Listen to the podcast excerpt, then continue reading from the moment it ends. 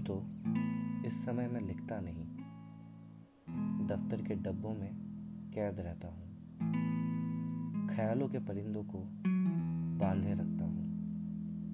पर आज आज मन किया, खुद से सवाल पूछ लूँ।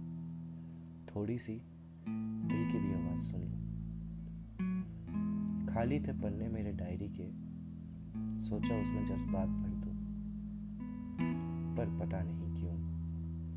कलम की स्याही रुट सी गई। दिमाग विडंबना से घिर सा गया। पन्नों पे कोई अक्सर चढ़ ही ना पाया। दिल ने जज्बात उगलना बंद कर दिया। नज़रें उठाकर दफ्तर के डब्बे को देखा। मानो मुझे देख मंद मुस्कुरा रहा था। कैद हूँ मैं उसमें कहीं। शायद यही बात वो फिर से दोहरा रहा